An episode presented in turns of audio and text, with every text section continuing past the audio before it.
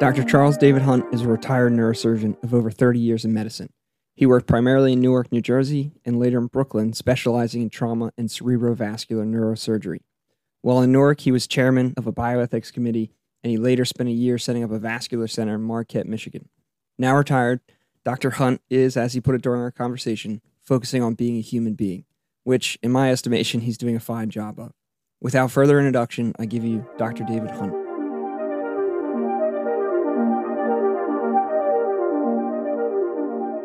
We're doing. Awesome. So I assume those books behind you, they're just for show. They're all they're all just They're all cardboard. they're, they're all just for show. Actually, most of those. I'm actually sitting at Carol's desk right now, uh, but they're they're kind of semi-organized. Her desk, um, her desk is nursing and legal.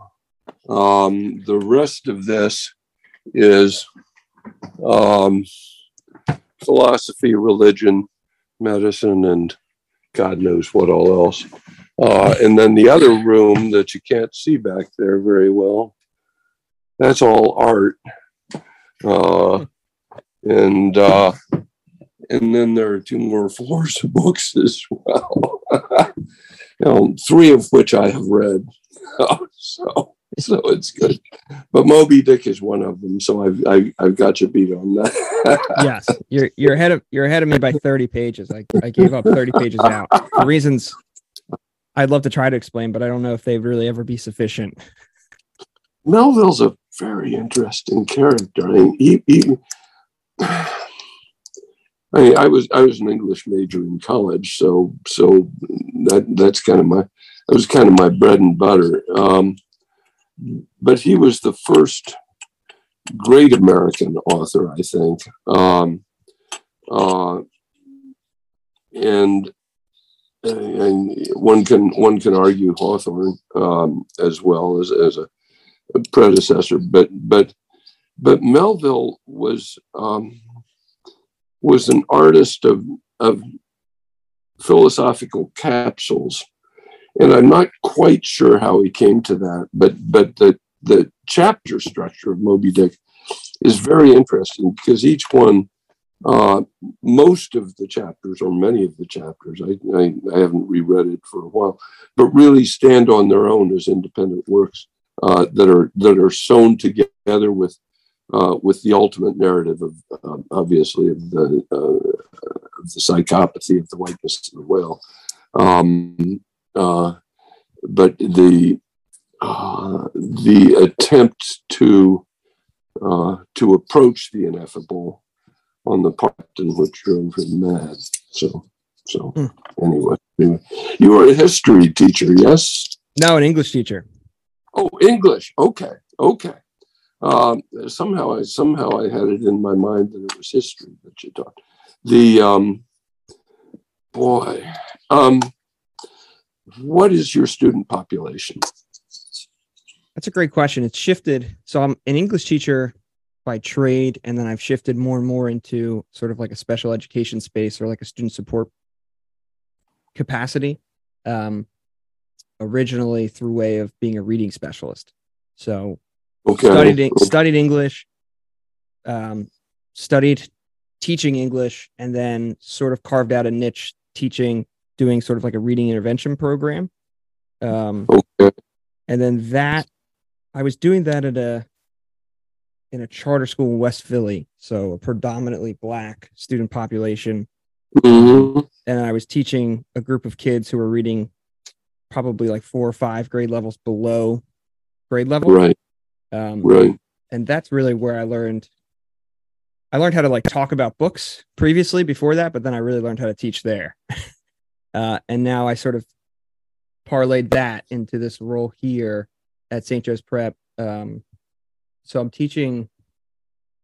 They're all private school students, um, but it's way more diverse than I think people might imagine. Um, and I'm working sort of in a retention capacity with students who uh, maybe scored a little bit lower on the entrance exam um, for any number of reasons. Maybe they're, um, maybe they're from the city. Maybe they're, you know, they come from a charter school background. Um, maybe they're not used to those entrance exams. Um, you get some Right. scholarship kids, some athletes, some alumni kids. Um, and what we were finding was anecdotally, we knew that those entrance exam scores didn't solve everything, or I'm sorry, didn't determine everything. And some students sort of overperformed their entrance exam score, what their score would have forecasted. Not that we've ever like really run that regression. That would be really interesting to see.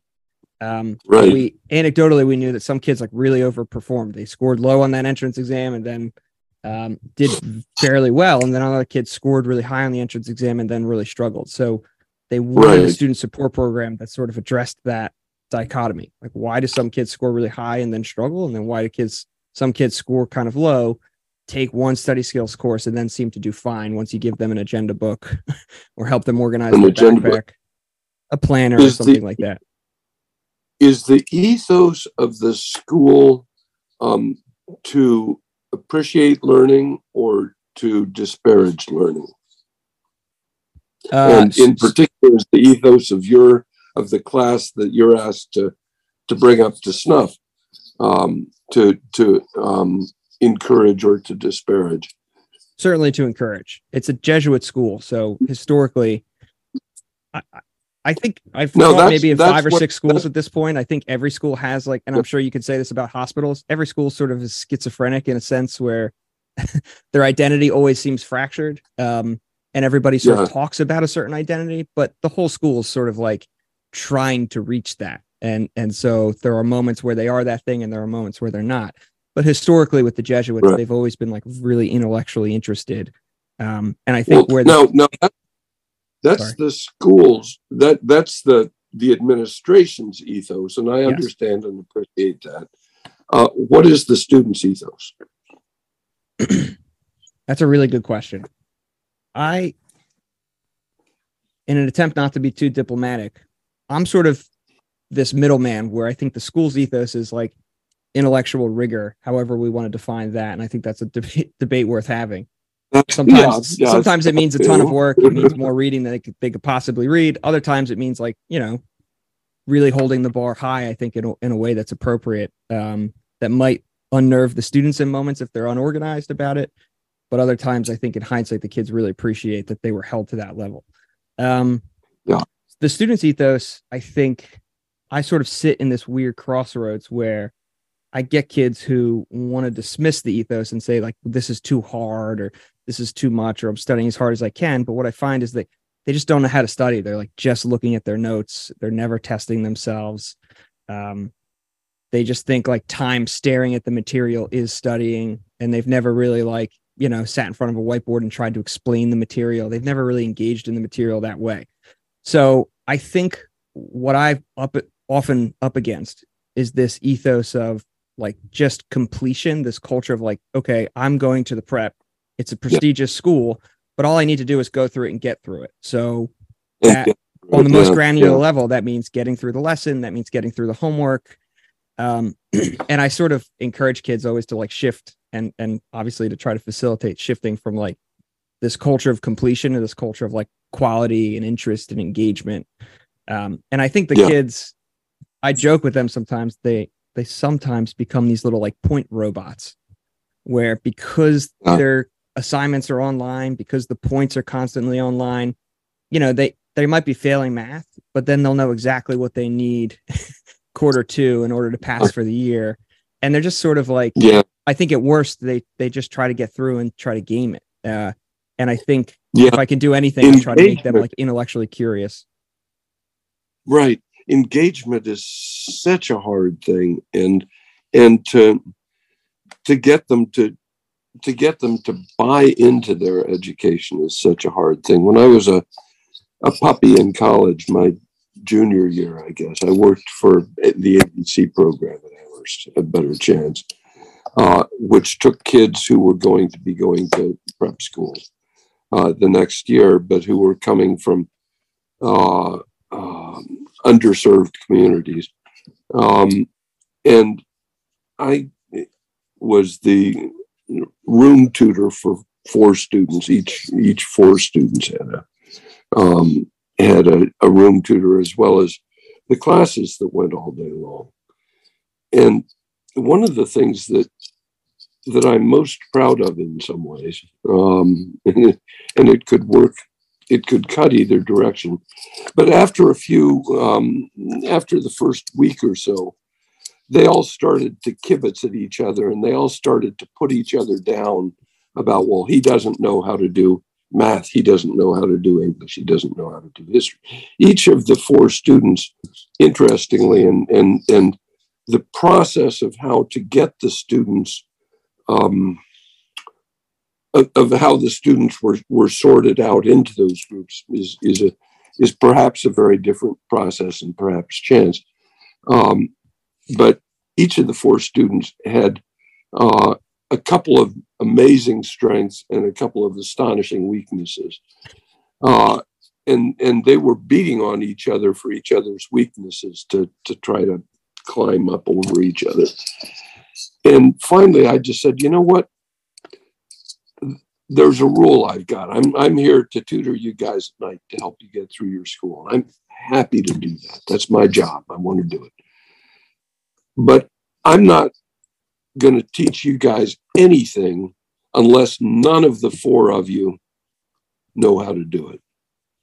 If none of you know how know the answer, I'm happy to tell you the answer because I'm you know pretty well educated. I sort of know.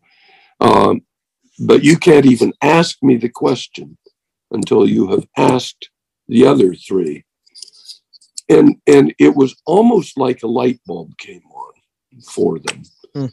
And they became best friends and they busted their ass and they all worked and they and they they reached out to help each other. And and the question, and you used the word three or four times when you were talking, the word engagement. And so the question is, how do you engage kids? How do you and and part of it is is to to give them their to mirror and, and I've done some little bit of reading on this, but but part of it is is to find something that mirrors their experience because you can't engage with something that you that you haven't got the foggiest notion of. I'm not very good at quantum mechanics. I have to admit, you know, I, it's just that's just not my thing. And so you got to find something that the, the that the kids can sink into, and and that often means, um, according to bunches of educators, often means um,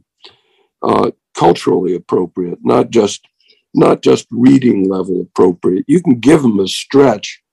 Um, uh, for reading level if it's culturally appropriate because they'll say oh boy you know look at how good look at how good that is then and and bring them up but but so often and that's why i asked about the the the, the school ethos and the student ethos. Often those don't match very well and i'm aware of I'm aware of students, you know, getting lost. It, it, it just often happens, and how they how they fall fall by the wayside, and and and give up, and and how you how you convince them, you know, don't give up just because this thing is hard. You know, it, it it's there's a difference between stupidity and ignorance. Ignorance is fine. Ignorance means you got something left to learn. Sure. that's great. You know, stupid means that you can't learn. Uh, um, you know, difficult means that you know means that you're learning something complex. And and if you can if you can initiate that buy-in with kids, um, uh, then you've got uh, then you've got the the handle because they've got their enthusiasm. And and you know if if a monkey needs to to solve a problem it'll invent a tool to solve it with. Um, and in and it's the same with people. Uh, if there's something that we want to do we'll find a way to do it uh, but it's but it's inciting that want there's a there's a one of the great old memes is you know if you uh, if you want to teach a man how to sail, teach him to love the sea. You know, mm. that may even be at Melville. I don't think so, but uh, because once once once you you know, once you get that engagement, then the rest of it is simple. It may, you know, it may take one try or it may take 10 tries, um, but it goes from there. But I, I admire you for doing it. It's a very difficult problem. Adam, uh, as as you know, I, I, I presume you've had some discussions with him. Adam uh, struggled with that as well in the in the charter school. Struggled struggled with engagement on kids who you know, hadn't eaten breakfast or dinner for for weeks, and with kids who you know who lost a friend on the block, you know, the last week, you know, to gunshots, and you know, I mean, to to be able to somehow get somebody like that to engage is a you know is an astonishingly difficult problem.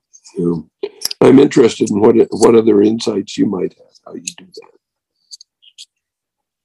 Sorry, I'm yeah, causing myself no, occasionally too. to cough. Me too. I, I don't know if my insight in I don't know if my insights are going to come in any form other than questions. but uh, so, so I have two threads I want to pull on. The one is um, this idea of if you have a problem, you're going to solve. You're going to create a tool in order to, you know, solve that problem. I and I if might you have, have a problem you want. If you have a problem you want to solve, that's right.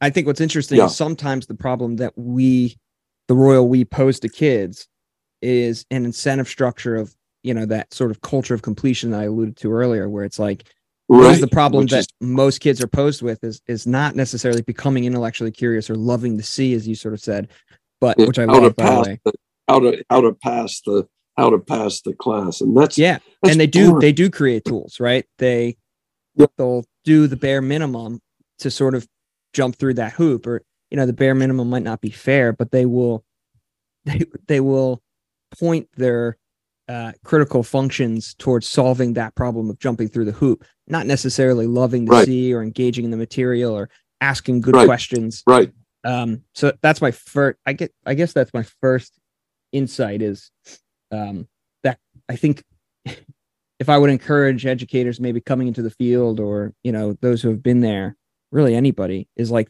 think about that sea question of like how do you get kids to love the sea and i do right. think that the cheapest answer to that that i can imagine is and perhaps it's cheap i'm not sure is i think that students are really imitative in nature. Um, there's all sorts of really interesting theorists from piaget to vygotsky to montessori who who obsess over the power of imitation in the classroom. And and it would be very really interesting to maybe think about like mirror neurons and like even that innate yeah. capacity to imitate um but i do think that if i can model anything there's so much to be said for modeling in the classroom and modeling this approach or that but if i can model anything it's like model an actual interest in the material in, in being intellectually curious in that sort of right. love of the sea if you if you lead with that i do think that's like the first step towards getting a student to actually engage in, in, what we want them to engage in as opposed to right. just sort of solving those problems to get the grades to appease the parents to, to move to the next step and so on and so forth i think i right. love this idea of um,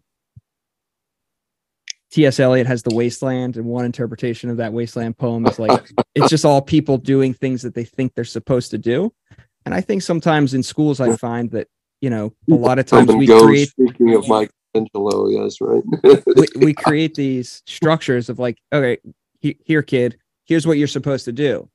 And then the kid does that, and then they realize they're not sort of fulfilled by it. The teachers aren't really fulfilled by the kid doing that and not being fulfilled by it. And you sort of get this like wasteland motif emerging where it's like everybody's just, I have to grade the paper, he has to write the paper, I have to assign the paper, right? and you never really get the, that um, of the sea thing yeah they i god eliot is is is so wonderful and yet the um the drawing room is a foreign place to many of the students. Excuse me. Uh, is a is a isn't isn't an accessible concept. Um you know you know, I, I, shall wear my trousers rolled. You know, and I hear the mermaids sing each to each. I do not think that they will sing for me. What a God, what what astonishing, astonishing language. I got for Christmas um, at my request Dylan's new book, uh, which mm. I, uh, you know, the, the Zimmerman Kid, uh, which I um, which I really look forward to reading. His uh, his first book, um, I, I really do think that he deserves the Nobel Prize, richly deserves the Nobel hmm. Prize. Uh, and and his music is so well um, is so well crafted emotionally um, with hints and allegations, as they say that it that it um, that it comes through things. Anyway, my my other current obsession, which is very interesting, I own a a class listserv from my college class, uh, which is run by uh, someone who's become a, a good friend of mine.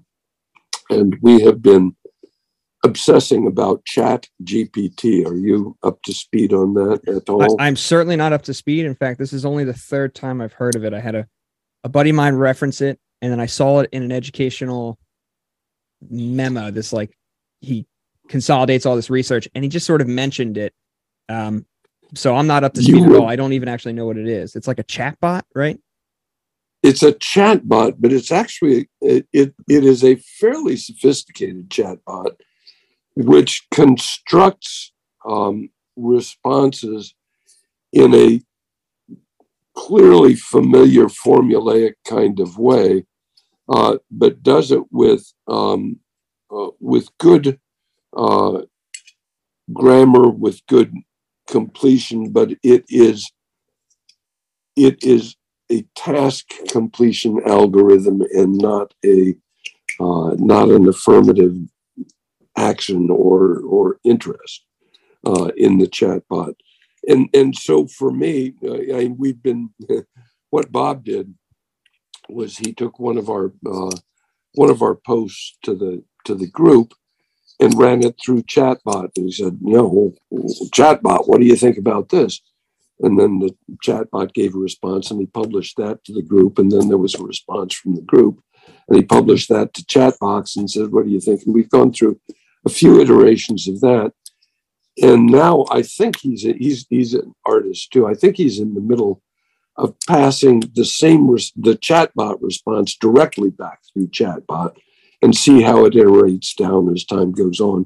And I suspect that it will iterate to absolute entropy, to absolute nothingness, meaninglessness, um, because it doesn't have any intent behind it. It doesn't have a love of the sea, if you will. Um, and and I think that that's important, but I think it's also uh, fortunately or unfortunately going to be important to you um, that the Times had an editorial a, a week or so ago. Uh, I think it's going to be important to you because you are going to start getting papers that are minimally modified uh, chatbot um, uh, output and learning to recognize it and learning to to perceive both its uh, strength. It's it, strength is it's kind of a wrong word because I disparage it so much, uh, but its utility and its disutilities are important. Its strength is it is is what it does. It has it has a vast data set that it has analyzed, and so the responses come back on the one hand, on the other hand, and therefore, you know, that's the the three paragraph SAT algorithm, you know, that is that is teachable to get kids into good schools. Um, you know, unfortunately or fortunately, um, but it will. The recommendation that came out of this, one of the things that came out of it, and it might have been an essay in the Atlantic too. Damned if I remember. Anyway, um, was was that the solution to it may be oral exams. It's very interesting, uh, and and inciting real conversation. I a, a, a, a, classroom in some ways ought to be structured mayhem uh, rather than rather than talking at kids. You know, you know what do you know, what do you think he meant by that, or she meant by that, or you know, or they meant by that? For God's yeah. sakes, now I'm not politically correct, unfortunately or fortunately. Uh, but but um, I think that's going to be a problem and an opportunity to test real knowledge uh, in and, the ability not just to uh, disgorge information, to vomit up information, but to process information. Uh, because without testing the processing, the disgorging has become too easy now. Chatbot is good enough that the pure disgorging of information has become too easy, I think, in some ways.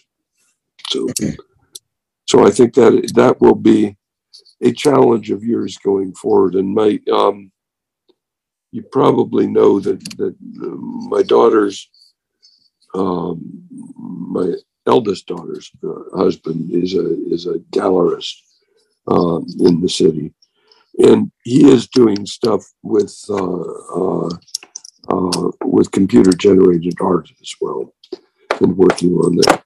And some of it is is lurid and overdone and silly. Um, some of it is interesting. At its best, I think it suggests interesting ideas for more complex work. Um, at its worst, it's just purely derivative in a way that uh, that even Picasso would be ashamed of. you know, Picasso Picasso said, you know, great artists borrow, good artists borrow, great artists steal, which right. is a is a great line, great line. But but so so how to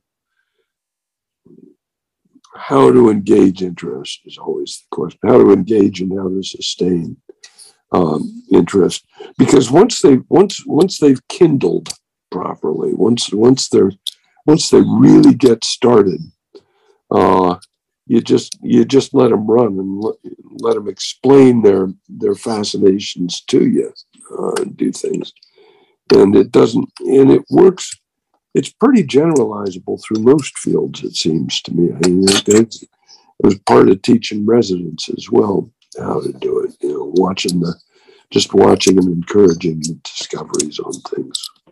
Anyway, anyway. There's no shortage of things to do there. The concern the chat, what is it, GPT? Uh, chat GPT, I think. Yeah. Yeah concerning the chat gpt thing i think we've been fooling ourselves i i think that the onset of this new technology is a is a great forcing function for us to reconsider things that i, I think are probably long overdue um, we're kidding ourselves if they aren't already using technology in a way to right. out outsource thinking which is really what we want to right. promote and I, I more and more especially with this chat gpt thing and you alluded to this with um with the sort of oral exam suggestion.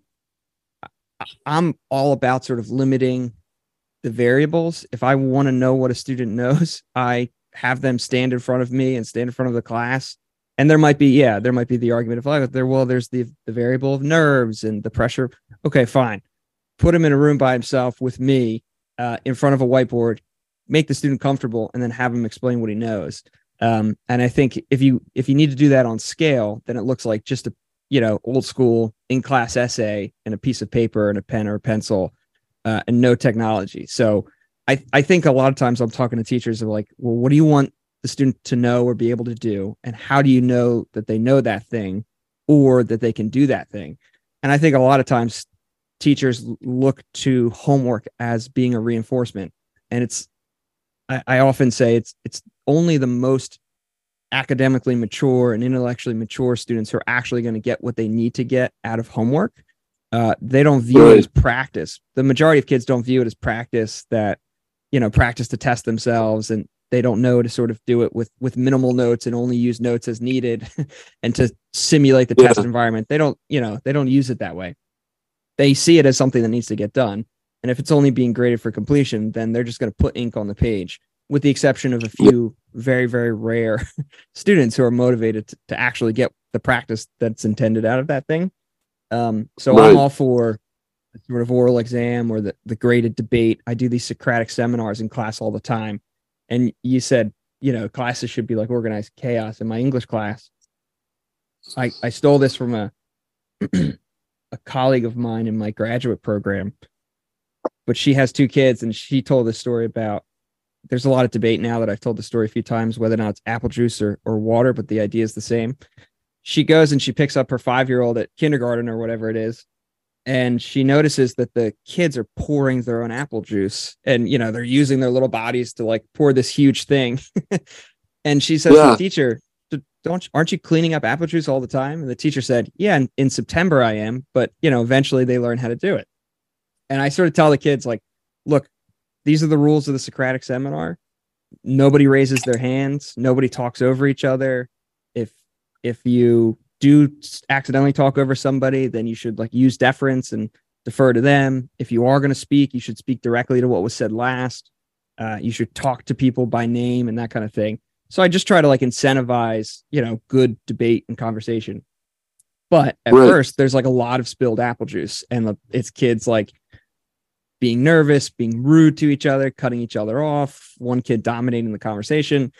And I just keep doing it and and give them some space for feedback and debrief at the end. But slowly but surely, but you know, by May or June, it's like it's like a well-oiled machine and the debates are great. And even, you know, by now, by December, the debates are really, really good in that class. So I agree. I, I think that um I love the organized chaos idea and yeah. I also think it's it's all about in lieu of direct engagement, it's all about ownership. Like, can I put a student on yeah. the spot and have them actually engage in the material, even if that's anxiety provoking at first?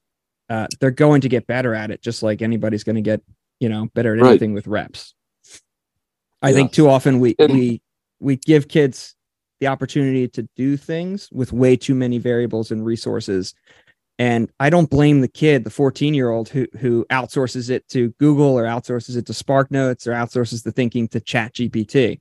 I think it's the teacher's job right. to sort of outline the problem correctly and say, okay, my part of my problem is that they can do those things and that they have every incentive to use those resources.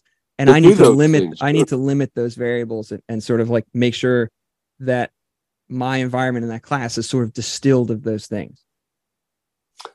How do you deal with bullying in the class, and and particularly in in um, uh, in the Socratic forum, uh, because the tendency to bullying is is strong in adolescence often. Yeah.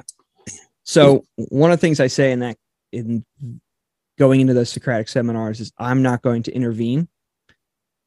And you put yourself in a really difficult corner where if there is anything like bullying or domineering in the conversation or you know dismissing or disparaging you put yourself in a difficult place because you don't want to have to intervene because you said you won't uh, i've gotten better at saying i'll intervene minimally and sort of reserving the right to intervene if i have to but what i found is if i default to really letting them sort themselves out and i give them the whole story about the spilled apple juice and you know the aspiration to sort of like aspire to an adult intellectual conversation um, there is a little sense of pride like okay we can do this we can do this without mr gregorio intervening i that's sort of cooked in from what i've observed but if there uh-huh. is ever a moment where a student is like a little harsh or dismissive if i do anything if i make a face or go like this with my hands and sort of suggest a kid tamps it down a little bit um, it means the world because I'm not saying anything.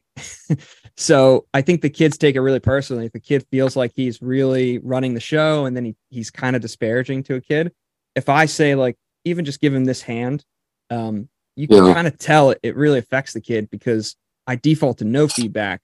And if the kid requires some feedback, he's kind of like, oh shoot, like I've transgressed something. I've, and, I've and I, really over the bounds. That's interesting. And I think I think socially, if you're if you're at a dinner party and you say something and you see, you see that its effect was negative on someone's face, um, you know, yeah. like the, the correct response is that we're sort of informed socially. So I think there's a corrective function there. You're like, oh shoot, like I made that person feel the way I didn't intend, or you know, I thought I was going to say something smart, but I ended up saying something that was actually, you know, disparaging or wh- whatever the word might be. Um, I think Yeah. sometimes that's my function. If the if the kid who is the recipient of the harsh thing, if he doesn't show that on his face in a way that's corrective, then I'm sort of like the the face of the room, and I'm like, yeah, that was a little harsh. and The Greek chord. that's that's that's exactly right. That's exactly right. Yeah, yeah, yeah. Interesting, interesting. The um, the, the dinner party comparison is very interesting to me on that. The, the, I mean, in in some ways, it's all about socialization, but socialization in the right way. And we have been, as a society, I think, dissocialized so much recently politically. Uh, in ways that are harmful to society, harmful to the environment, harmful to the you know, harmful to the world, uh, and and how to how to carve out a space that that allows for a localized correction that can then act as a as a seed for um, for social correction is an interesting question. It's all about I one one one could argue that it's all about being woke, and and I actually like that word, but that's a whole different argument. Um, but but um, uh, but how to do it and make it work when there is so much bullying going on all around us all the time right now. It's just I I am I am dispirited to a significant extent by that, and I, I am without a solution to it, uh, except that except that you try to tend the tend the garden. You know, think, you know, act locally, think globally. You know, it's just it's tough. It's tough. No, I agree. On rare occasion, after one of those Socratic seminars, I've had to say, you know, the bell rings, everybody's sort of shuffling out, and I'll say, "Hey, Tommy, can I see you for a second? and again, when when the the threshold is so high, the tolerance level is so high, not necessarily of bullying, but for kids starting to figure it out, like, you know, Right. a a kid might domineer the conversation for 15 or 20 minutes of a 50 minute class. And I really want the kids to navigate that space because I want you to figure out, all right, sure, we're talking about Oedipus, but we're also Right. learning how to deal with it, you know, a kid who's going to just try to steal the show or talk too much. And, and I, and I want that for the kids who are going to be reserved. And I also want that for the kid who's going to talk too much. Um, or, Right. or, s- or, you know, not treat his classmates well or whatever you want to say on rare occasion I've What- had a what- say, Tommy, hey, let me see you for a second. And it's hilarious when, Yep. when your bar is, I'm not going to say anything. And at the end of the class, I'm going to call the kid over. I've had the kid come over to me and be like, I know, I'm so sorry. I got caught up. Right. And I'm like, okay, cool. Yeah. Like, what are you, what are you going to do for next time? And he's like, I'm, I got nervous. I wasn't going to get my points. So, and I didn't prepare a lot. So I'm going to prepare a little bit more. So I'm more confident. It's like, great. That's, that's awesome. Very interesting. Uh, what uh, grade levels do you teach now? that English class is uh, junior, so 11th grade, and then I teach a freshman Junior, study okay. skills course. So, and then I work with nine through 12 in sort of an academic support capacity. But in the classroom, I'm Yeah. looking at freshmen and, and juniors. Okay, okay, okay. Yeah, I, I, I, I, I perfectly approve of teaching Oedipus, but that is not a that is not a trivial early undertaking for me. Well, I was going to ask you Uh, earlier. You said this. You emphasized the importance of like cultural relevance, and my I was interested. Yeah, How do you sort of define cultural relevance? And obviously, in my case, we're talking about an English classroom, but you know, you could probably scale that out. How do you think about cultural relevance? that's a that's a good question to ask, but um, in in in um, let me see if I can get that canceled. I probably can't. There we Do you want to bring them into the Uh, call? we can have a three way conversation here. no, that's that that is our home phone, which we effectively never answer. We use it as an answering machine. And if somebody actually has to get through to us, once every couple of weeks, I check the messages. Mm. You know, and and for an emergency, and you know, a hurricane when the when the when the phones are out, you know, on, on, when the cell phone towers are down, then I'll use them. Um, um, uh, cultural relevance in terms of I mean, one can argue that that one does not have to be a um, one-legged, one-eyed pirate to write about one-legged, one-eyed pirates.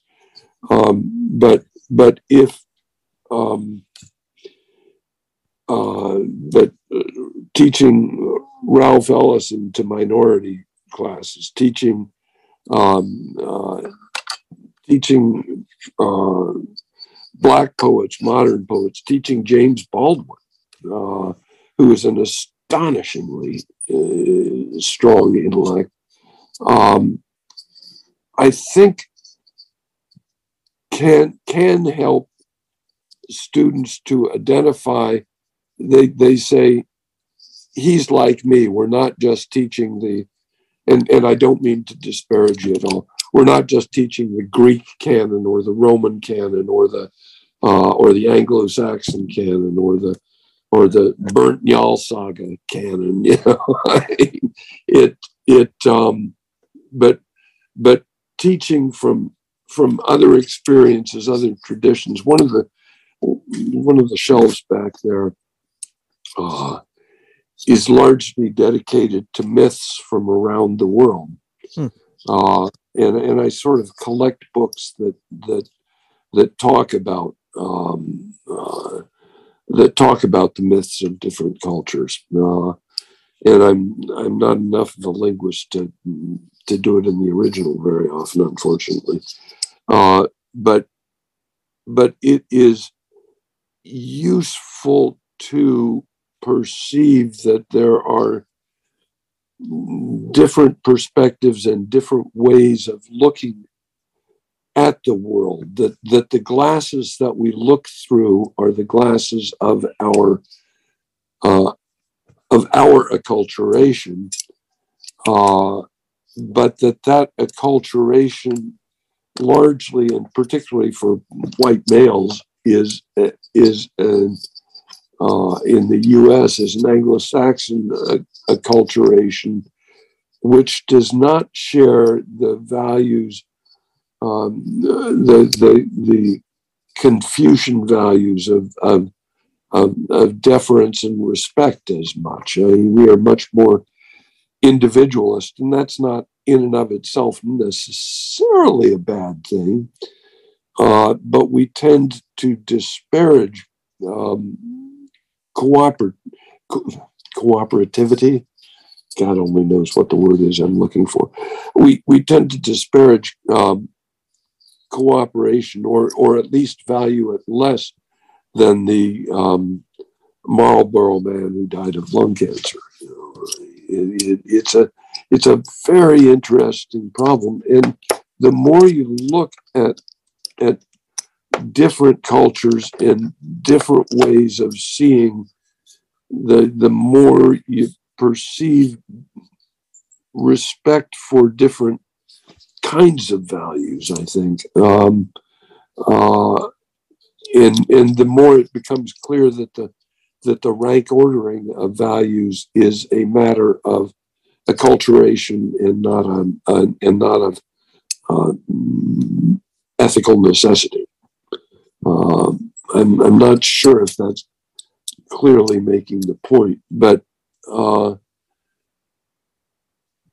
once you once you recognize that you're coming from a different um, perspective, then you can do something about it. I, I loved your example talking to the kid. You said, you know, you know, hey, you know, stay back. Yeah, I know. I I I I, I took it too far. He he knew, but he couldn't stop himself. But but now that he allowed, now that he is allowed to say, I couldn't stop myself in a safe way, then it gives him the opportunity to modulate his behavior because he has stepped outside his acculturation, which is um, you know home based and school based and everything else based. Hmm. Uh, giving people the opportunity to see from outside is important. I mean, my, some of my experiences um, when I was a freshman in high school, I spent a year in France, and and I learned about the ugly American in a way that astonished me. I, I was I was ashamed to be uh, to be an American in Paris as a as a 14 year old kid, uh, be, because of the you know they don't speak English attitude of many American tourists, and so you know I'd, I'd be wandering around and somebody would say, "Doesn't anybody speak English here?" Mum's the word. I, am getting as far away from that as I can. Mm. I was sort of as a as a German kid. I, I, I clearly wasn't French, but I, you know, it could have been most anything. But, but, but, but creating the safe space within which people are allowed to grow is a really important thing, and that's that's really the teacher's.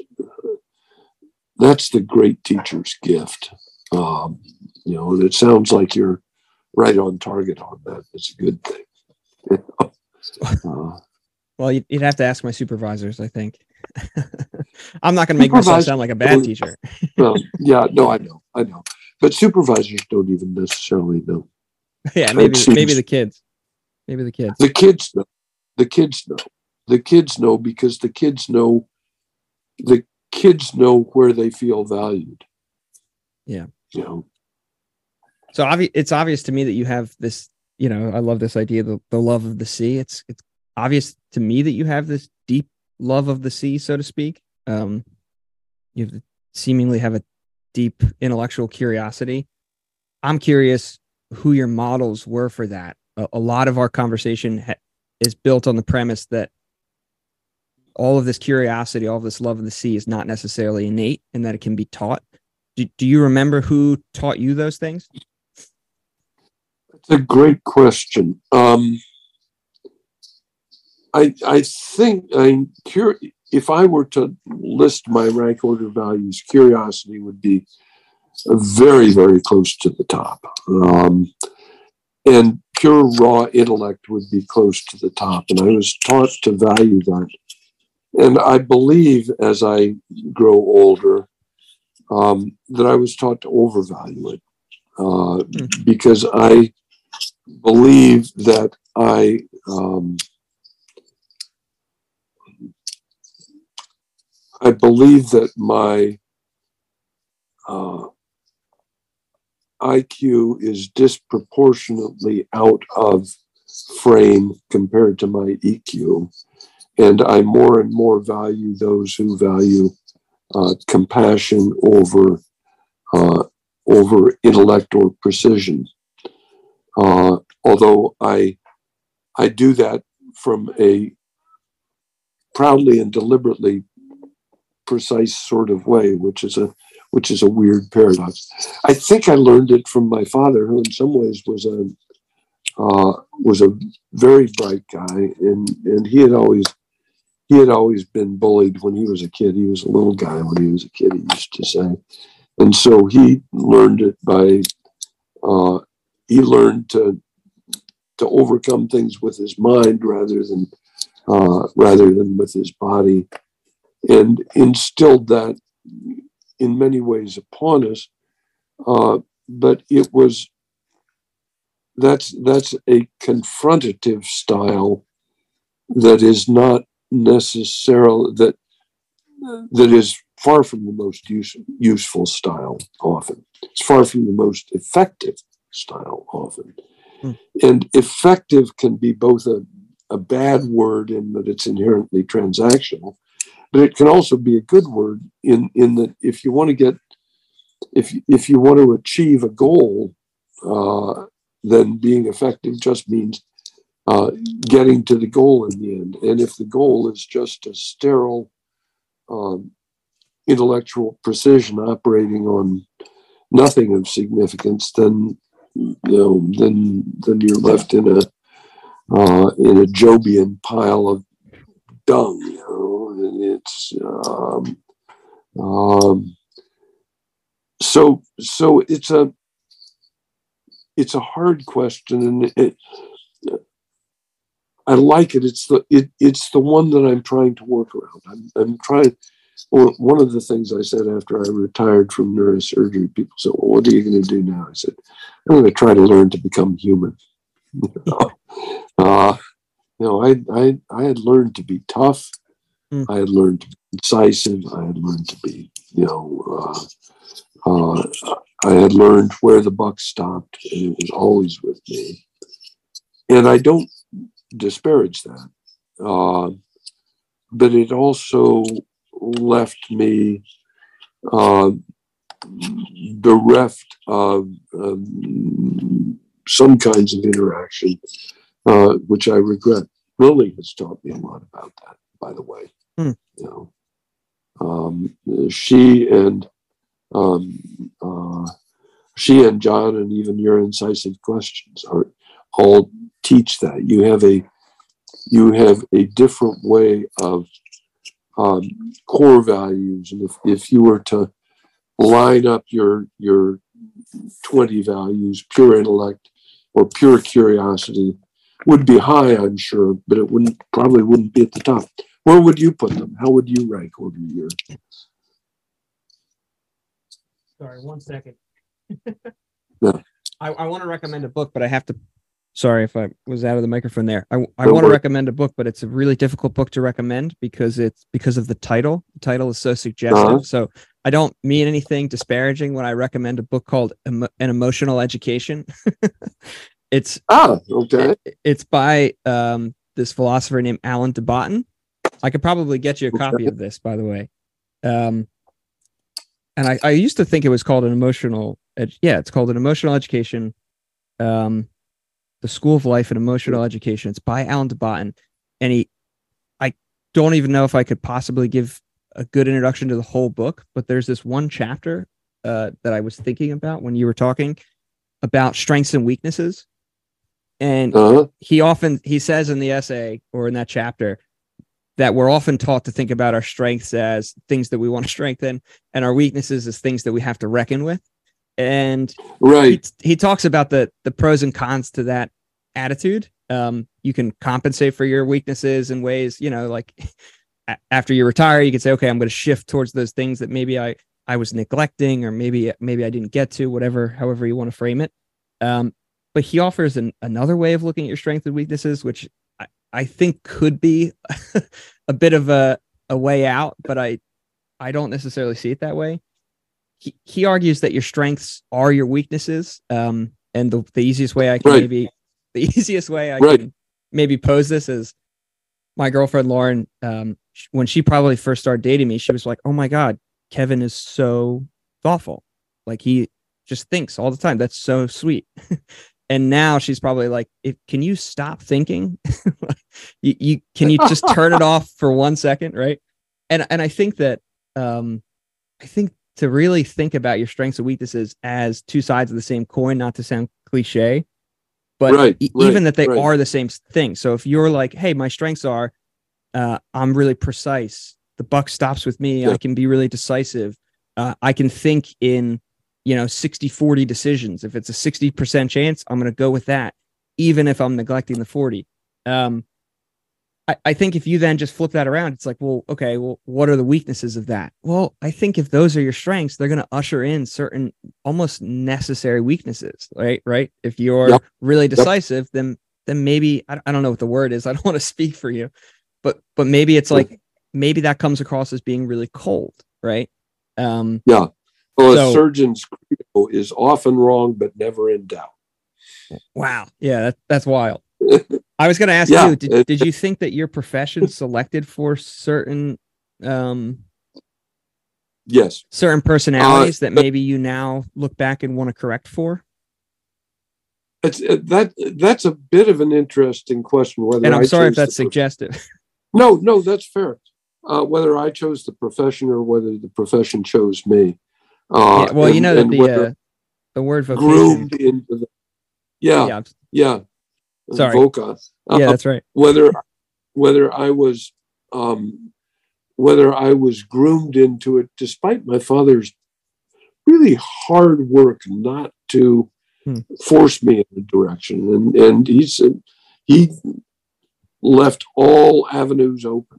He was a neurosurgeon too, Hmm. um, and and um, I think it both chooses and reinforces, uh, and that is a that is a very mixed blessing, and that's why surgeons are often considered cold, you know, because you know because if you're you know if if you don't if you don't turn your head when you walk through blood and feces, then you know then you're probably not a very nice guy. You know, it's, so it goes. You know, somebody's got to do it, uh, and it's and and so it's it's funny how the how the balance plays out, but that that tends to amplify itself over the course of uh, over the course of a career, um, and and unwinding that and and looking at other perspectives and and, and other ways is good. Show me the front of that book again. Let me write it down. And I'll include my- it in an email when I follow up with you. Okay, great. It's called Yeah. The School of Life and Emotional Education um, by Alan de Botton. Yeah, He has all sorts of YouTube lectures and videos. Um, I used to say, yeah, he's a YouTube philosopher, and, that, and I found that people's faces would change when I would say that. So yeah. It's, now he's an author, so I can say that. now he's an author. That's right. oh yeah, he's, he's not. He, He wrote a he's not book. just an internet guy. Yeah.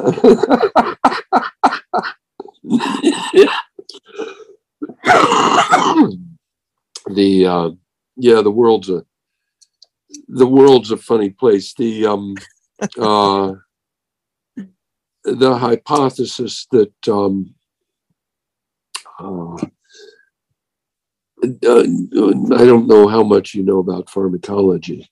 Uh, we were talking. Assume very little.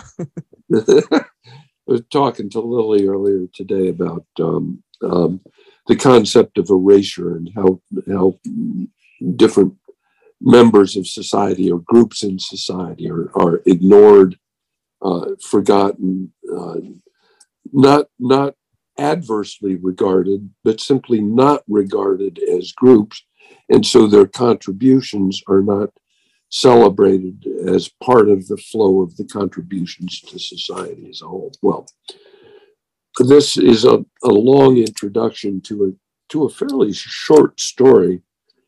And and that is, do you know who invented digitalis? Do I know who invented what was the word? Digitalis, heart medicine. You you may Yeah, I don't even know. I don't even know what digitalis is, so I you don't know who. know heart medication. I think the guy's name was Dr. Robert Fletcher. Well, turns out that he was uh, a, a, a fancy Savile Row or whatever uh, London physician uh, who was known as a heart specialist. And back in those days, uh, being a heart specialist meant that you treated dropsy or congestive heart failure by bloodletting. You know, Hmm. you, you get rid of some blood, and that way you get rid of the evil humors, and it's a bad thing. Sure. And he started to notice that a bunch of his patients seemed to be getting better on their own. And he scratched his head and looked around and asked the patients, and they said, Oh, yeah, we go to this Wiccan woman, Hmm. you know, who gives us foxglove leaf, which is the uh, which is where digitalis is derived from. Hmm. You know, so so so they went to this witch lady uh, who gave them foxglove leaf, who cured their congestive heart failure, Hmm. and he took credit for it. Oh, Not not, and that's the to my mind the point of the story. Not the not the Wiccan woman, not the not the folk knowledge, Hmm. which is often the the real knowledge, the core knowledge, um, or the origin of the knowledge. Uh, but the the packaged knowledge of the of the fancy physician. Um, and so trying to discriminate what is um, what is truly of value versus what is snake oil, because there are lots of snake oil salesmen around too. Uh, and and and by the way, snake venoms are used in some cures as well nowadays. But that's a it's, it's kind of a whole different story. It's a question of isolating things out and understanding what it is that you're dealing with. But the original observations are are often buried deep in the culture and and that's why I like myths as well, is I think that myths are um, are those distilled observations with uh, with multiple shrouds of hagiography laid over them often. Anyway. Hmm. anyway. Huh. Can I, uh, well, I want to ask you a really leading question, but I might save it. Are you good on time right now, by the way? I'm good on time. Yeah. Okay. Yeah. Um, what was my question before I got distracted by the idea of my other one? Neurosurgery. hmm. I'm I'm at a loss now. Oh, this uh, excuse this for being a little disparate, but I think I don't talk to neurosurgeons quite a bit. Um, I don't not not often at all. You might be the first, and uh, that might be a good sign actually. Um, one doesn't wish to. Yeah, exactly. When I talk to when I talk to other medical people, friends, whoever, um, people that maybe are less specialized in medicine, hmm. often the conversation becomes like, all right, they sort of lament the ability to offer a, a, a sort of cure, um, but it's not necessarily systemic it doesn't address the person's behaviors that might have led to that thing in the first place. Um, you know, like obesity would be like a really a really easy straw right. man example. But I'm curious right. in your line in neurosurgery, I would imagine there's less culpability. Um, maybe there are some habit stuff there. Maybe there's some, you know, the person's actions might have facilitated some of their crisis that they maybe you're addressing but I imagine a lot of it's out of their control. I'm curious what your perspective might be compared to maybe nurses or less specialized doctors who might sometimes think about people's actions causing their ailments. I'm curious what your perspective is, maybe dealing with a lot of people who who it just seems like a numbers thing or a luck thing or whatever you might want to say, just the the randomness of life that might have landed them on your doorstep. I, I think that is that too confusing of a question? I can I can take another stab. Um, no, I, I I think I understand the the the question, but the issue is that that randomness isn't random. Chaos is not chaotic. Chaos is incompletely understood organization. Um, the uh, are are you familiar with the theory of the butterfly effect? That the yes, butterfly, yeah, on the, on the the Tibetan plateau causes the hurricane in sure. in the Caribbean uh, through modulate through atmospheric modulations, micromodulations that then accumulate and, and the waves superimpose, and yada yada.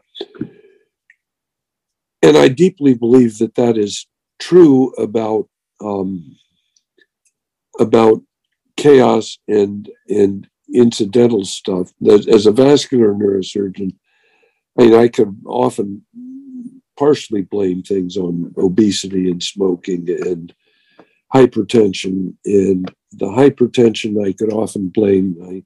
I, worked in a in a predominantly uh, black hospital uh, for most of my career in Newark. Uh, I was proud to do it uh, but also had a very high population of um, hypertensive people who blew aneurysms. So it meant that I um, that I had a lot of work there uh, because they were hypertensive. Well, why were they hypertensive? Partly because of diet, partly because of, partly because of stress, partly because of the epigenetics of um, uh, of a of an ignored population uh, that had been disparaged, beaten down, enslaved, uh, and minimized um, for hundreds of years, uh, that led to epigenetic modulation of systemic response to stress and internalization of, of response to social stress, which leads to hypertension, which leads to disease. Well, I ended up, uh, I was actually a political science major for three years, graduated as an English major, and then went on to medicine. Um, and I that makes sense. Deciding, yeah, that makes sense.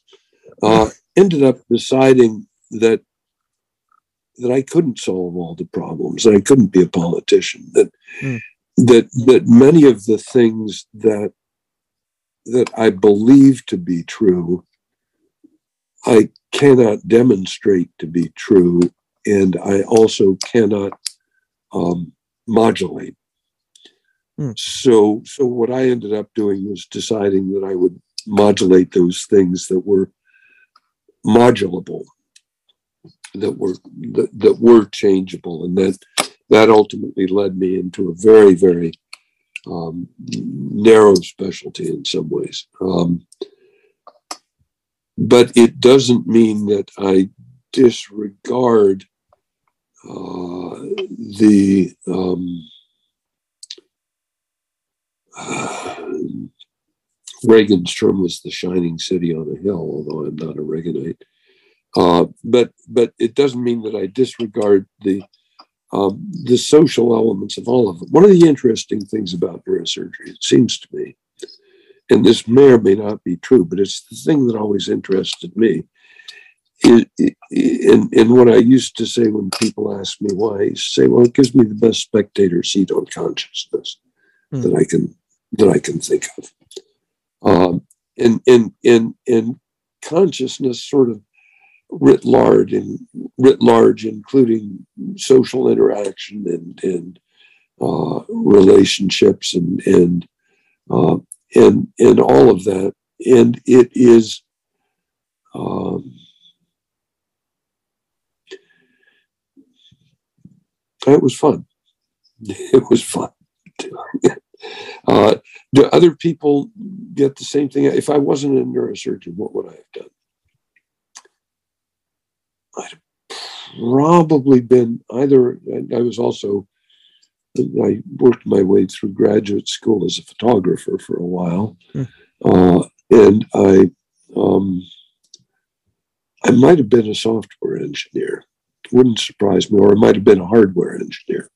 Interesting. Um, both of those intrigued me sufficiently that um, that I could probably happily have ended up there. I would have probably been some kind of an engineer because I am sufficiently asocial because of my upbringing that um, that I would have ended up in a relatively non-public facing field in some ways.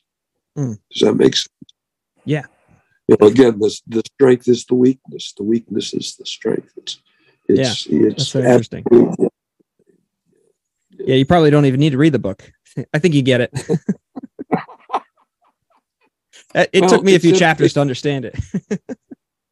it it it's absolutely the case, but but how to uh, how to then actuate it properly is the difficult thing, and um, uh, Adam for sure, and probably even Lily could attest to my anger management issues and other things like that. I still, I still am able to go from zero to sixty in, a, in an astonishingly short period of time on occasion. Well, if you were um, a car, it, that would be a strength. If I were a car, that would be a strength, unless I ran into a brick wall, in which case it would probably be. so yeah, and and sometimes it's useful and sometimes it's not, and um, and and it's the the flip sides of, of the same coin, which is which is mm. terrific. So anyway, I want to circle back to my to my question that I alluded to and, and then bailed from, but it seems less leading now. You mentioned a um, a sort of deterministic attitude with the whole butterfly effect and and chaos isn't yeah. chaos and randomness isn't randomness. It's misunderstood order. That's fascinating. Right. That's a fascinating foundation. In, I think un, not misunderstood, incompletely understood. I, I would correct that. Sure, sure. Probably. Um, anyway, uh, I'm I'm happy with an editor. um, I need one always. Um, where was I going with that? Those suggestions towards determinism are an interesting foundation, maybe for this next question, and maybe they would render it not useful asking. But it seems you you've made enough references to myth and and folk wisdom um, for me to wonder I'm curious the trajectory, and, and this is a massive question potentially, and there's a million ways I could ask it. Um, as I come up on the second minute of trying to ask it, I'm curious mm-hmm. about the the effect of your career on maybe your religious attitudes or your spiritual attitudes. The counterfactual of like, well, would you be more or less spiritually inclined if you did something else? Seems like a difficult question to ask, but I'm curious. I would imagine that most, this is perhaps a stereotype, but my guess would be that a career medicine, especially as specialized as your career was, would render people more atheistic um, than not. But you've made enough references to a to a I don't know an appreciation for a folk wisdom or uh, maybe like this this witch woman or that shamanism thing. Yeah. I'm curious if there was a moment where you became uh, more deterministic and then and then if that ever sort of gave way to a more spiritual appreciation for life or i don't know how else to describe it one of the first times. And you'll forgive me for that not really being a question. No that's a, that's I, I understand the question. One of the first times i saw god uh, was when a um, physiology professor explained the renal uh, the, the kidney countercurrent multiplier effect in the modulation of uh, electrolyte balance. Um, the I am not at all religious, not at all, although I appreciate some of the uh, social undertakings of religious organizations uh, and I appreciate some of the aspirational architecture and, and iconography. Uh, my spirituality, um, and, and, and I, I can't speak for others, uh, for other dogs. Um, I am I'm not an atheist. I am not uh, agnostic. I tremble before the complexity of the universe. Uh, and if there is a singularity, that singularity by definition encompasses the entirety of the universe. And that complexity is so far beyond our understanding that for me to presume that I can put words or constraints on it is the most idolatrous of possible, idolatrous and blasphemous of all possible acts. So that kind of leaves me there. Can I tell, tell you a story? One of my Please do. I, that was a great answer, by the way. The um, so a, a, um, a Sufi holy man is standing on top of a hill speaking to a jinn, a, a genie. Um, we would call them. Uh, and they're just mm, chatting, passing the time of day. And the um, the jinn says, "Oh, look down there in the valley." And and in the valley, walking out of the house, uh, is a is a young man proudly carrying, proudly leading the cow that he's going to take to market uh, and to sell uh, that will bring him and his widowed mother great wealth. Uh, and he leaves his shack and they hug and he walks around the hill, the young man. And the jinn looks down and strikes the mother dead. Hmm. And the Sufi master, a, a great master, to be able to even confront a jinn in, in person, says, What have you done? You've made me lose all, all faith. What a terrible thing. And, and the jinn says, Wait.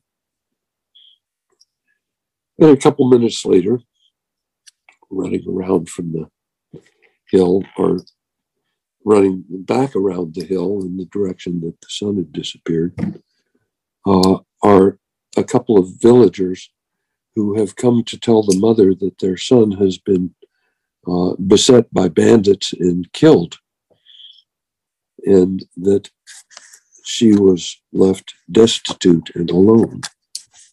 Hmm. And the jinn looks at the Sufi master and says, God is great. God is Hmm. generous. Know,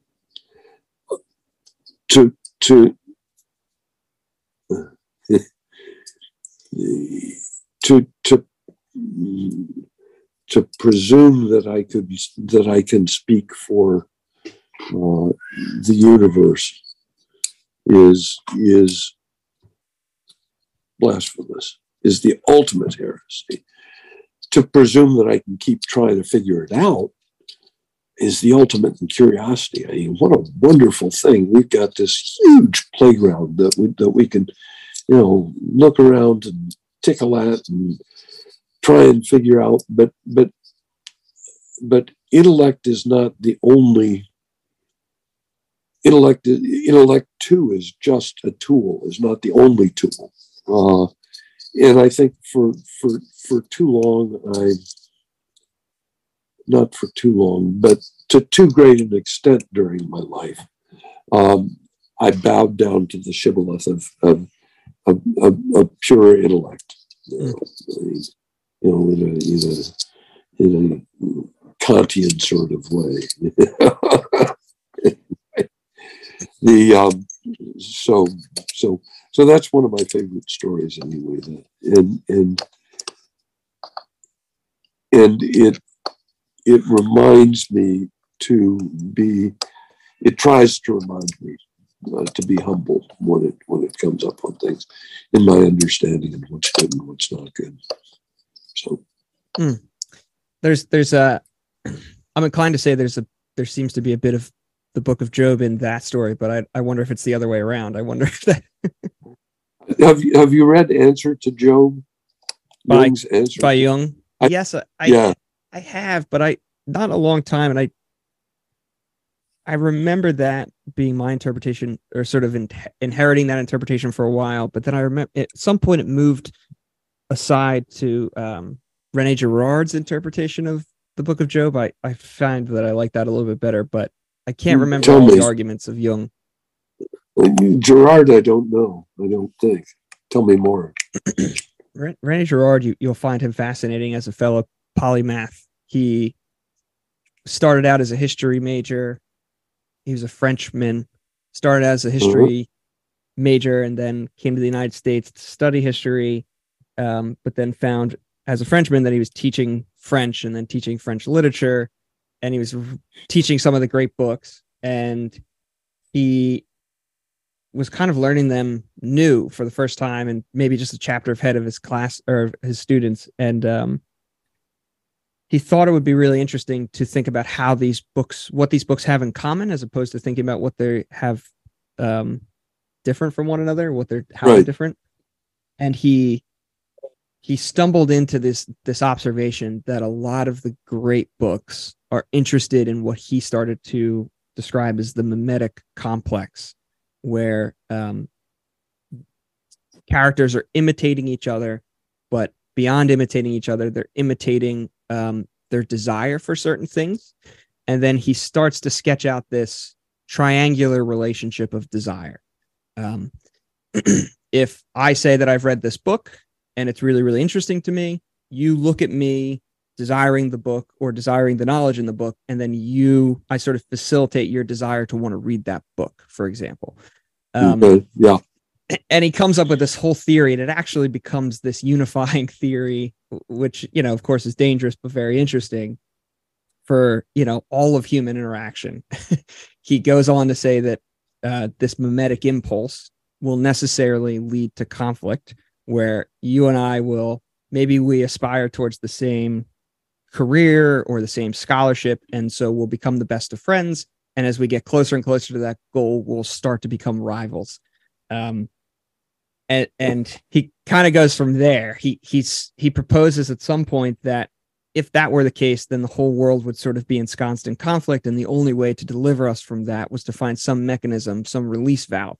And he argues that that release valve was the propens- the human propensity towards scapegoating.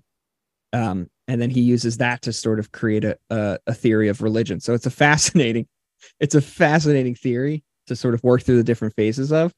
Um, but i i find that that um, he talks he, he does an essay on the book of job which is very very interesting and he reminds us or reminded me that job was actually a a leader and that he describes the crowd or like the the population of the populace as being uh, sort of like a desert storm. Um, and one point you're like sort of, you know, you're you're without any water at all, and then the next second you're sort of drowned. and yeah. I think they championed him at one point, and now when when we come to him, uh, they're sort of taking everything away from him, and he's sort of Girard proposes that he's the scapegoated leader, which is really interesting. Very interesting. I mean, the, the, the, and the, the whole thing about Lucifer, the bringer of light, is a is a is a very interesting, um, uh, very interesting interaction in in, um, in theology. I mean, you know, Lucifer as Prometheus as as shaitan, which is which is also light light carrier. Uh,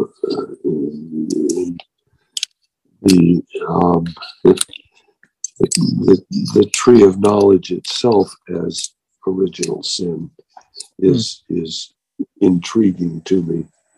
Um, but I love your I love in your story with the Sufi man. I love that impulse towards like just wait. That seems like such a a wise religious yeah. or spiritual disposition is to sort of right. be humble enough to just wait and watch that's a that's a fascinating right. idea yeah yeah yeah and i agree the, with you that the the impulse for religious people and non-religious people to speak on behalf of the universe uh, i think you used the word well to say that's like blasphemous and and the highest form of yeah. idolatry I, i'm really curious i know that i sometimes like to ask if people think that all religions are sort of borrowing from the same well water.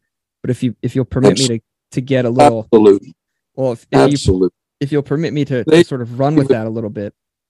Yeah. Do you yeah in lieu of certain um I've heard it said before that as religions fall out, formal religions fall out of favor, they're being replaced with other religious attitudes, be it a a religious attitude towards politics or a religious attitude towards fitness or whatever you want to say. Um, do you think it's possible that to sort of, I mean, you made the joke earlier to sort of bend the knee at the altar of of the intellect. Um, yeah. Do you think it's possible to treat science as a religion, or to have a a religious disposition towards science? And it, if so, is it possible that that being another religion is also drawing at the same well water? Call it an, an all at the mystery of the universe or, or whatever you want. Um, it is it is certainly possible for science to be idolatrous and there's a whole lot of that that goes on. There is a lot of medicine that is supposed that is seen as received wisdom and there are a number of different phenomena uh, physiologic phenomenon that that I was taught in medical school to be 100% true and unquestioned wisdom from the third tablet that got lost somewhere along the way um, that have subsequently been proven to be absolutely wrong. And we now believe 180 degrees the opposite thing. Um, I think that the attitude of open curiosity is the best of science, is the best of spirituality, is the best of almost anything. Um, but I think that a fellow who used to be um, uh, who who ended up as as Archbishop of Southern Ohio in the Episcopal Church was a close family friend and a wonderful man.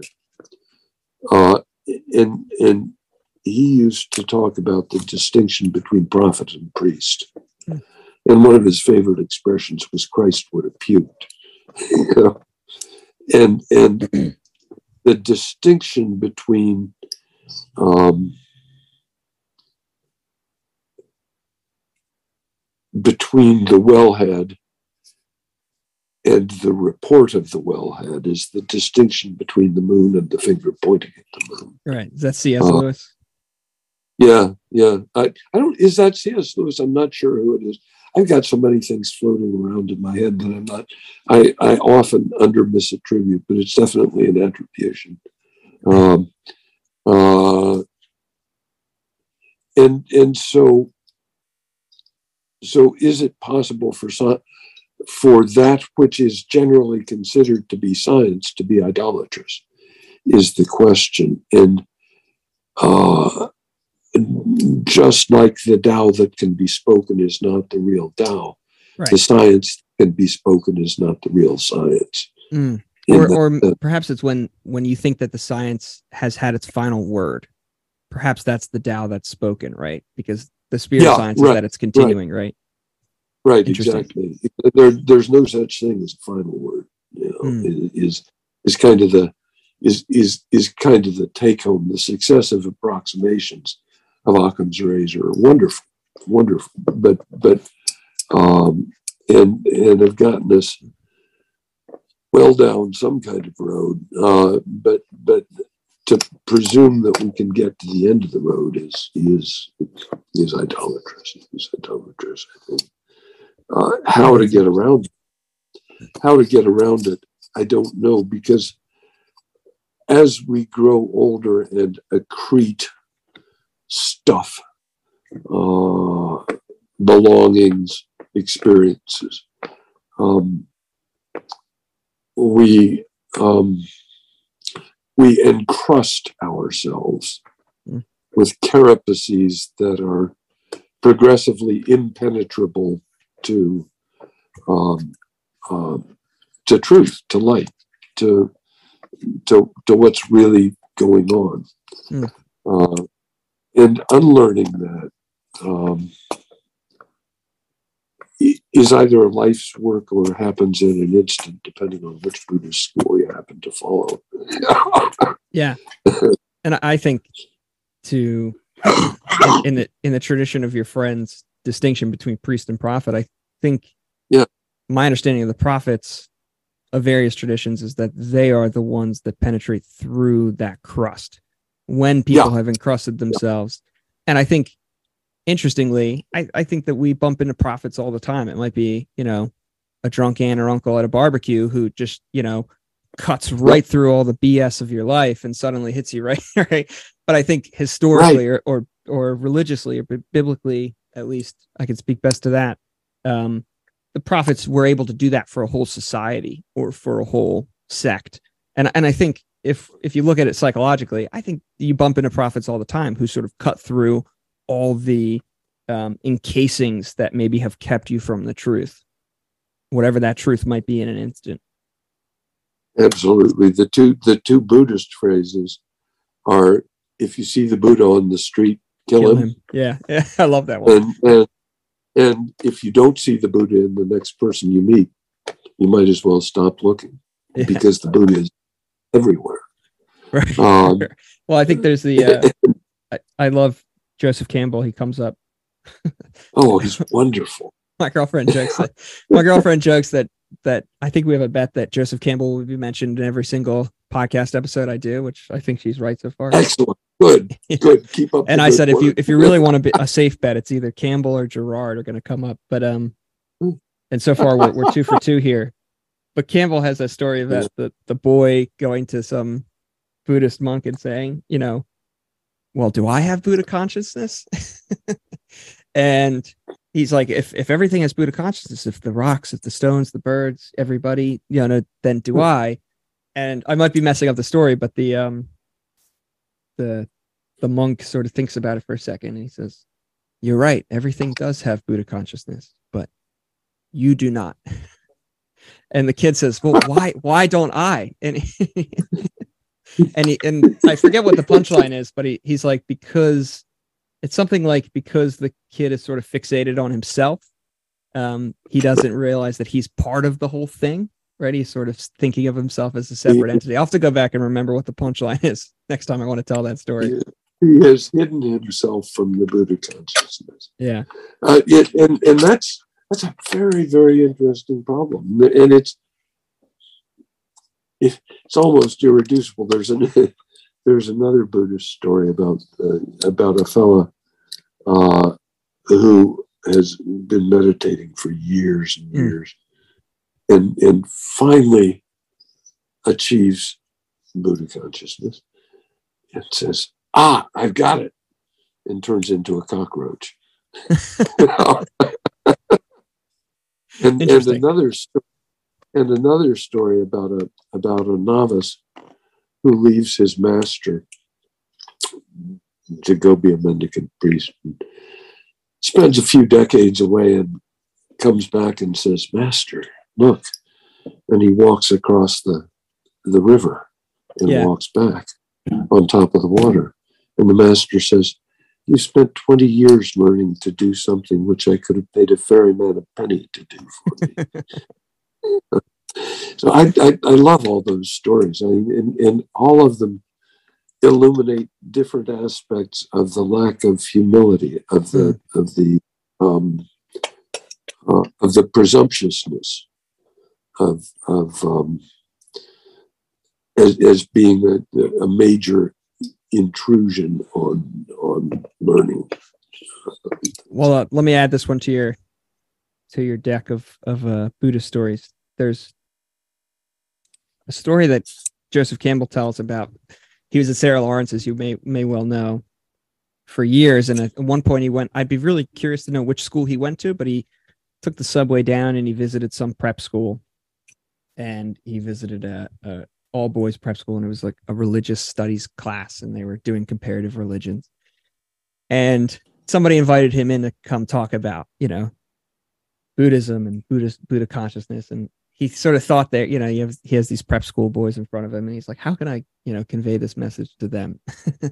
And he he says okay well you know look up. We you know there's all these lights in the room. He says if one of the lights goes out you know nobody's going to say oh well we really did like that bulb and you know there was no other bulb like that. You know the foreman comes he unscrews the light he screws in the other one.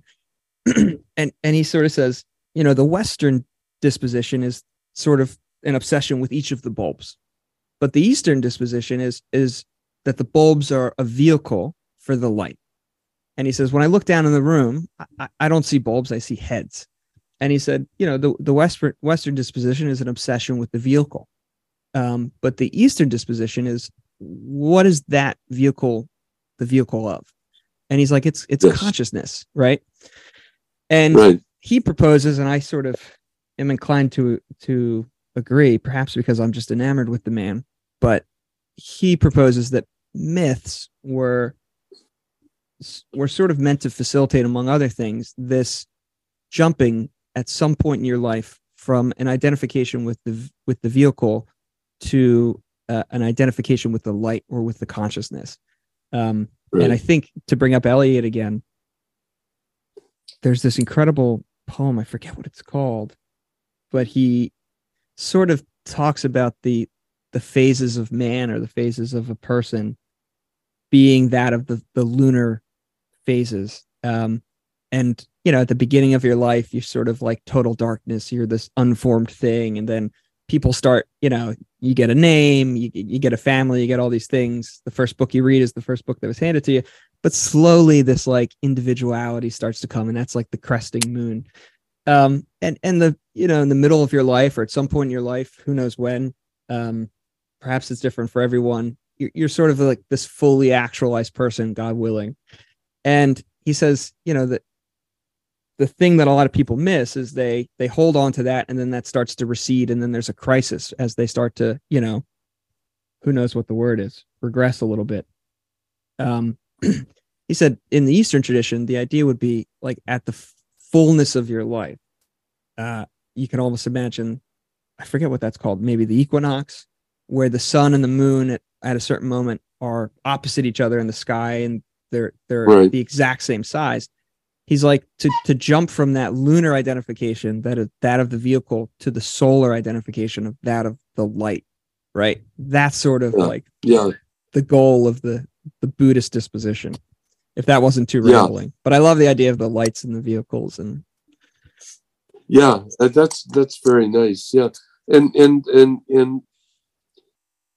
it's not I mean, the, the the Western perspective.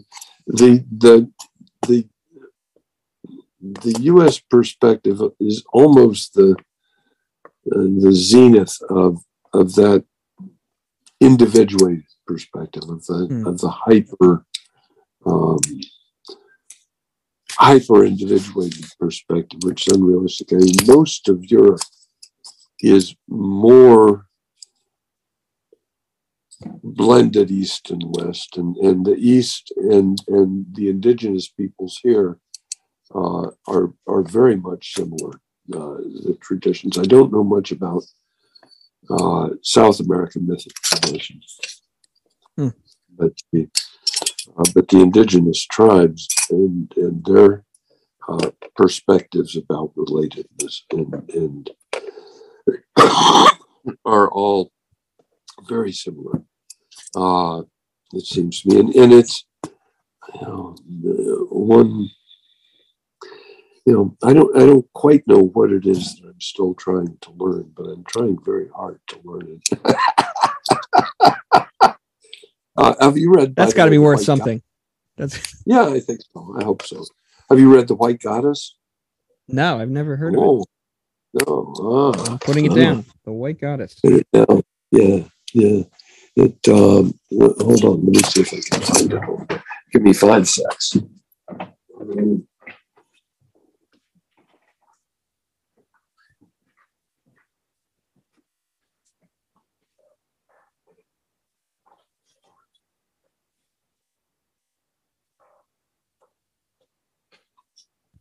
Yeah. I'm blocking at the moment on who it was who wrote it, but it's one of the great poets of the early 20th century. And speaking of the um, um, uh, speaking of the um, basically feminist myths um, uh, and and uh, in Genesis myths rather than the, the masculine myths of the Judeo-Christian tradition. Uh, but the, the, the, the Earth Mother myths, myths that preceded that for, you know, for the rest of recorded history prior to, um, uh, prior to the beginning of the, of the Judeo-Christian uh, tradition, uh, Judeo-Christian Muslim tradition, which are basically patriarchal, but the matriarchal societies um, and and the matriarchal perspectives uh, are critically important in understanding and more, um, much more organic, much more fecund um, than than the masculine myths, which are inherently more individuated uh, which I think is is is an intriguing distinction. I've joked before, and, and I apologize if this sounds not PC, but I, I have a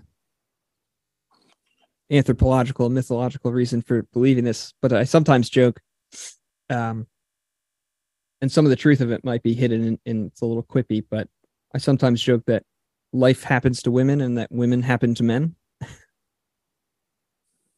It's very interesting.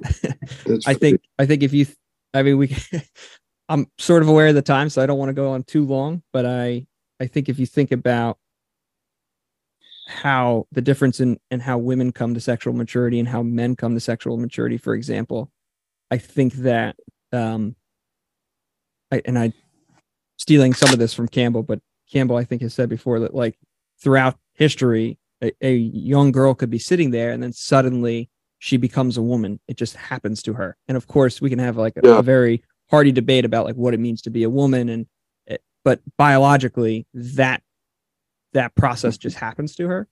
Um, yeah. And it's sort of like it's not a particularly joyous occasion. Um, and it ushers in all sorts of like responsibilities and obligations and things that they have to think about and consider. And if you compare that to the the the sexual maturation process of a male, it, it it's almost like a joke how right. little responsibility right. a, a guy has on the other end of that. And I think that as a result, if you think about that anthropologically, I, I do think that historically and anthropologically, at the risk of this being a really sweeping statement, I think that women have a closer relationship with the processes of life than men do. And I think that often think that, women facilitate that wisdom to men. I think that's very true. And I think that it's very interesting that that in some ways the the whole male dominance thing is is the the cowardice of men um, looking um, the, the the cowardice of men afraid of losing the feminine Mm. Some of that is a the feminine equivalent of gay panic. Some of that is uh, is just the fear of being cut off from from the from the generative. Um, but the if you think about if, if you think about um, male responses to sexuality, much of it is cut off misogynistic. I mean, deliberately and aggressively misogynistic, sadistic. It's just outrageous, outrageous. I mean, it, the the so so where does the unwillingness to celebrate come from? And I think that the unwillingness to celebrate that we often see comes from comes from a recognition of want, a recognition of lack, a recognition of incompleteness on the male part. Hmm. the, the, White Goddess is Robert Graves, by the way. He was, okay. he was another poet. Um, I just looked that up while I was there. I didn't see the book over there Charlie, but it's it's it it's a dense read, uh, hmm. but it it um, but is is very good and historically and, and very well footnoted. Uh, it's a it's a worthy book.